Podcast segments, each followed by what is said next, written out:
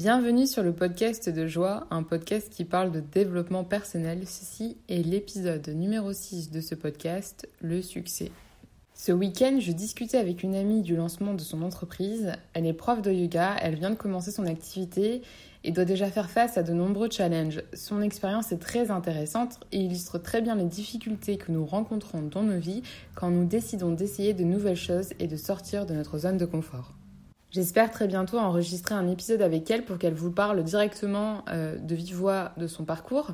En attendant, elle m'a inspiré l'idée d'un podcast sur le succès. Ah, le succès. The American Dream, la voiture, la maison, le chien, les enfants qui réussissent, une tonne d'argent sur le compte bancaire, trouver l'amour, bref, chacun a sa définition propre du succès. Qu'est-ce que vous voulez accomplir dans votre vie qui vous rendrait heureux? Question à laquelle je ne vais pas répondre car tout le monde a ses propres réponses. Cependant, permettez-moi de vous parler de mes expériences avec le succès et notamment de ma peur de l'échec. J'ai eu une éducation qui m'a poussée à être perfectionniste, je devais toujours être propre sur moi, avoir les meilleures notes à l'école, tout ranger sur mon passage, ne pas trop parler, ne pas prendre trop de place. Étant hypersensible, les conséquences de cette éducation rigide furent difficiles à vivre. J'ai beaucoup intériorisé pour compenser le manque de liberté que j'avais dans ma vie, et cette compensation quotidienne s'est révélée être un problème plus tard. Elle est devenue un mécanisme d'auto-sabotage dans la voie vers le succès.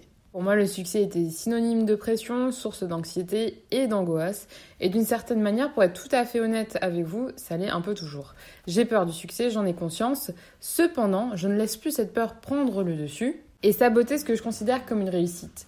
Il m'a fallu beaucoup de temps et d'énergie pour devenir consciente de cette stratégie de protection que j'avais mise en place.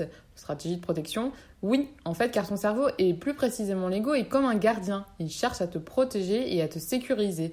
Malheureusement, des fois au détriment de ton corps et de tes ressentis réels. Voter tout projet qui pouvait réussir, euh, des relations amoureuses, la carrière, mes hobbies, mes relations amicales, mes finances, etc. J'étais une professionnelle de l'auto-sabotage. J'avais extrêmement peur du succès et pourquoi? Euh, Parce qu'en fait j'avais encore plus peur de l'échec. J'étais terrifiée à l'idée de ne pas réussir. Alors soit je ne commençais rien, soit je ne finissais rien. En France, il y a cette idée, je trouve, que nous devons d'une certaine manière être les meilleurs sur tout.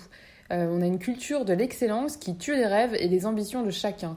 Elle prend la source de son origine dans la royauté. On parle encore de nos jours du fait qu'un tel ou un tel a été pistonné pour réussir, tout comme un noble de la cour aurait été promu par le roi par une quelconque stratégie.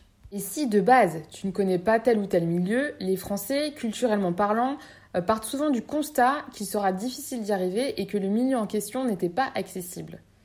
Et si on sortait de ce point de vue et on essayait de comprendre pourquoi est-ce que nous avons peur de ne pas réussir? À l'école, déjà, quand nous levons la main, c'est pour avoir la bonne réponse. Sinon, on se tait. Plus tard au travail, si nous ne savons pas quelque chose, nous préférons chercher des solutions seuls plutôt que demander de l'aide. Ce qui engendre des gros problèmes de communication et des incompréhensions au sein des équipes. Ne parlons même pas du couple, plutôt que de s'adresser aux partenaires, nous cherchons des solutions à nos déboires sentimentaux auprès de nos amis et autres membres de notre entourage. Plaide coupable, je le fais aussi, euh, beaucoup moins avec le temps car j'ai appris que cette façon de faire ne me convenait pas. Du coup, peut-on ressentir la peur de l'échec ou de réussir et atteindre notre succès? Oui, ce n'est pas parce que vous avez peur que vous ne pouvez pas atteindre vos objectifs. En fait, il y a dix ans, j'ai appris une chose fondamentale sur la peur en lisant un livre qui s'appelle Feel the Fear and Do It Anyway de Susan Jeffers. Trembler mais oser en français. Euh, vous aurez toujours peur, l'émotion de peur fera toujours partie de vous Certes, il y a des degrés. Ce que je veux dire, c'est que si, comme moi, vous êtes passé plusieurs fois au travers de vos peurs, vous vous êtes probablement rendu compte que vous avez encore peur et c'est bien normal. Mais alors, comment faire quand on a peur et on veut réussir quand même? Mettez en place des stratégies pour rendre vos rêves atteignables. Elles sont nombreuses. Vous pouvez découper votre rêve en plusieurs petites étapes réalisables en plusieurs fois et au quotidien. Entourez-vous de personnes qui ont déjà fait ce que, vous êtes en train de faire ou qui s'en rapprochent. Construisez des nouvelles habitudes pour vous assurer une certaine stabilité ou alors allez-y d'un coup et sautez dans le vide. Il y a mille et une façons d'atteindre ses rêves. Choisissez celle qui vous ressemble le plus. Quand on se met trop la pression pour atteindre son rêve, on finit par perdre de vue ce pourquoi on avait commencé. Par un plan, une stratégie nous aide à tenir et à rester motivé. Je veux vous parler de ce qui m'est arrivé lors de l'année de mes 18 ans. Après mon bac euh, scientifique, j'ai dû faire un choix où j'ai dû euh, m'orienter en fait dans une filière. Comme je ne savais pas ce que je voulais faire et que je me sentais complètement déconnectée de qui j'étais, j'ai écouté ce que mon entourage me disait et j'ai commencé une carrière dans la science mécanique. Quand je suis arrivée en DUT, en fait, je me suis sentie extrêmement vide. Je sentais que c'était pas du tout la bonne voie pour moi, mais je ne savais pas comment faire pour me sortir de là puisque je n'avais pas d'autre idée. Puis je me suis rappelé qu'en fait j'avais eu un rêve plus jeune. J'étais par... j'avais la chance de partir à Londres quand j'étais au collège et j'avais eu un énorme coup de cœur pour la ville. Donc je me suis rappelé de ce rêve où je m'étais dit un jour j'habiterai là-bas. J'ai arrêté mon DUT en cours d'année et je me suis réorientée en LEA à Toulouse. Donc j'ai aussi déménagé de ville en même temps. Et pendant ce temps de réflexion, euh, je me suis rendu compte en commençant les cours à l'université que ça ne me convenait pas non plus, ce n'était pas du tout aligné avec le rêve que j'avais. Alors je me suis dit, allez, je vais partir à Londres. Pour moi, le succès à ce moment-là, ça représentait aller à Londres et y vivre. Pour moi, c'était un grand signe de réussite à l'époque. Euh, je me disais que si j'avais réussi ça, j'avais réussi euh, énormément de choses. Qui est un succès pour vous ne peut ne pas l'être pour votre entourage et c'est quelque chose qui est assez difficile à vivre parce que ça a été mon cas. Personne ne comprenait en fait euh, mon rêve, personne n'avait envie que je réussisse parce que ils avaient tous leur propre peur qui projetaient sur moi. C'est-à-dire que quand j'ai annoncé à mes parents, à ma famille, à mes amis que je voulais partir à Londres, les retours que j'ai eus ont été plutôt négatifs. C'était des, des retours du style euh, mais comment tu vas faire euh, Il faut beaucoup d'argent, est-ce que tu connais des gens là-bas, etc. C'était des grosses inquiétudes, des grosses angoisses et des doutes en fait qui n'avaient pas lieu d'être et qui étaient une façon aussi de saboter mon propre succès.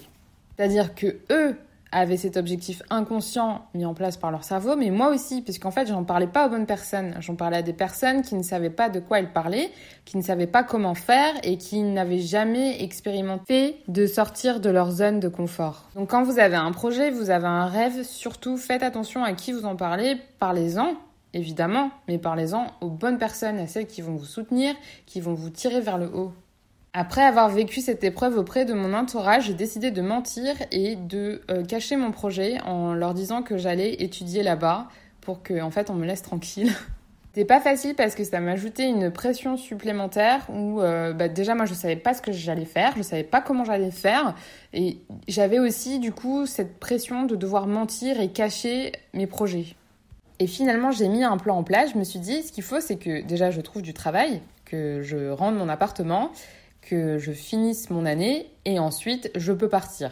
Donc j'avais une sorte de plan qui s'était un peu établi, sauf qu'entre-temps, malheureusement, la vie arrive avec ses imprévus. J'avais déjà fixé une date pour mon départ, donc je savais quand est-ce que j'allais partir, je savais à peu près où je voulais arriver, et je savais que je pouvais aussi trouver du travail facilement à Londres. Du coup, ça m'a enlevé aussi un peu ce poids en me disant, ok, bon, je sais pas comment je vais m'y prendre, mais je sais que ce projet peut marcher que j'avais déjà mis ce travail de prospection en place, que je pense qui est très important quand vous voulez aller au bout de votre projet et le réussir. Parce que ça a créé une sorte de fondation solide où j'avais une stratégie mise en place, j'avais un mindset où je savais à peu près euh, l'émotion que je voulais ressentir en arrivant là-bas. Du coup, je visualisais beaucoup mon arrivée à Londres, je visualisais beaucoup comment j'allais faire et petit à petit, il y a une sorte de, de réassurance qui s'est créée en moi de sorte de confiance en disant oui, je peux le faire. Même si je ne sais pas comment, je peux le faire. Malheureusement, c'est à cette période-là que mon frère euh, est décédé. Donc du coup, j'ai dû vivre euh, une période de deuil très compliquée. Et en même temps, j'ai décidé ce jour-là de ne pas abandonner mon projet. En fait, le fait que mon frère meure, ça a renforcé ma foi et ça m'a obligée à me dépasser et à sortir de ma zone de confort complètement. Dans une épreuve si particulière, la plupart des gens auraient abandonné leurs objectifs parce que c'est tellement lourd à vivre un deuil, c'est tellement d'émotions, euh, c'est tellement dur. Mais pour moi, en fait, c'était une opportunité, euh, une fuite, très, très, très franchement. Et c'était aussi une opportunité pour moi de me sortir complètement de ce que je connaissais, de l'environnement que je connaissais et de vivre autre chose. Et à ce moment-là, particulièrement, bah, évidemment, ça m'a fait beaucoup de bien. Le jour de l'enterrement de mon frère, j'ai donné mon CV à une de mes cousines qui recrutait dans une usine dans un coin un peu perdu de la France et il se trouve qu'elle m'a embauchée suite à ça. Donc j'ai continué à faire mon projet malgré tout ce que je ressentais, malgré le deuil, etc.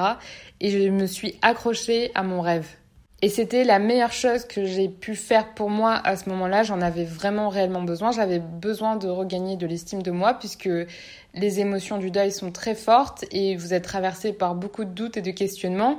Et ça m'a obligée en fait à me, me tirer moi-même vers le haut. Et j'ai atteint mon but et la visualisation que j'avais eue dans ma tête s'est passée exactement comme euh, ce que j'avais euh, espéré. Donc c'était assez fou. Et pendant plusieurs mois, j'ai vraiment vécu une période euh, un peu d'euphorie où j'étais hyper contente de moi. Le succès, il était incroyable. C'était une, grande réussite, surtout, surtout après ce qui venait de m'arriver. Pourquoi j'ai pris cet exemple? Parce que cet exemple, il est fort dans le sens où c'est le moment, un des moments les plus difficiles de ma vie, de ma vie où j'ai vécu des émotions euh, tellement fortes que parfois je me suis dit euh, comment je vais faire pour continuer?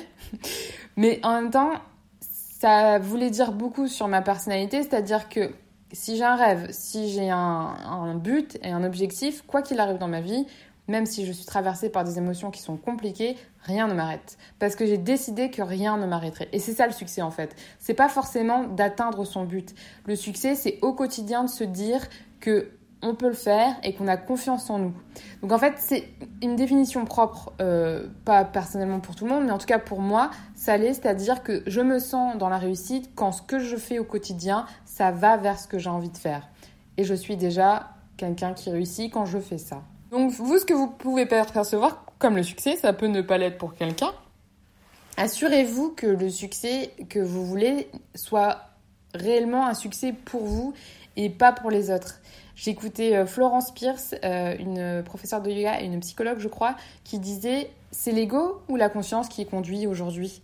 Et je trouve que c'est très parlant. Ça veut dire euh, qui est-ce qui parle vraiment? Est-ce que c'est vous ou est-ce que c'est les, expériences passées construites sur le jugement des autres qui sont en train de vous parler et qui vous demandent de réussir dans un certain domaine, qui vous met une certaine pression sociale? Voilà. C'est la fin de cet épisode. Je suis un petit peu dans le rush parce que je dois aller travailler. En tout cas, j'espère que vous avez aimé cet épisode et je vous dis à la semaine prochaine. Et comme toujours, prenez soin de vous.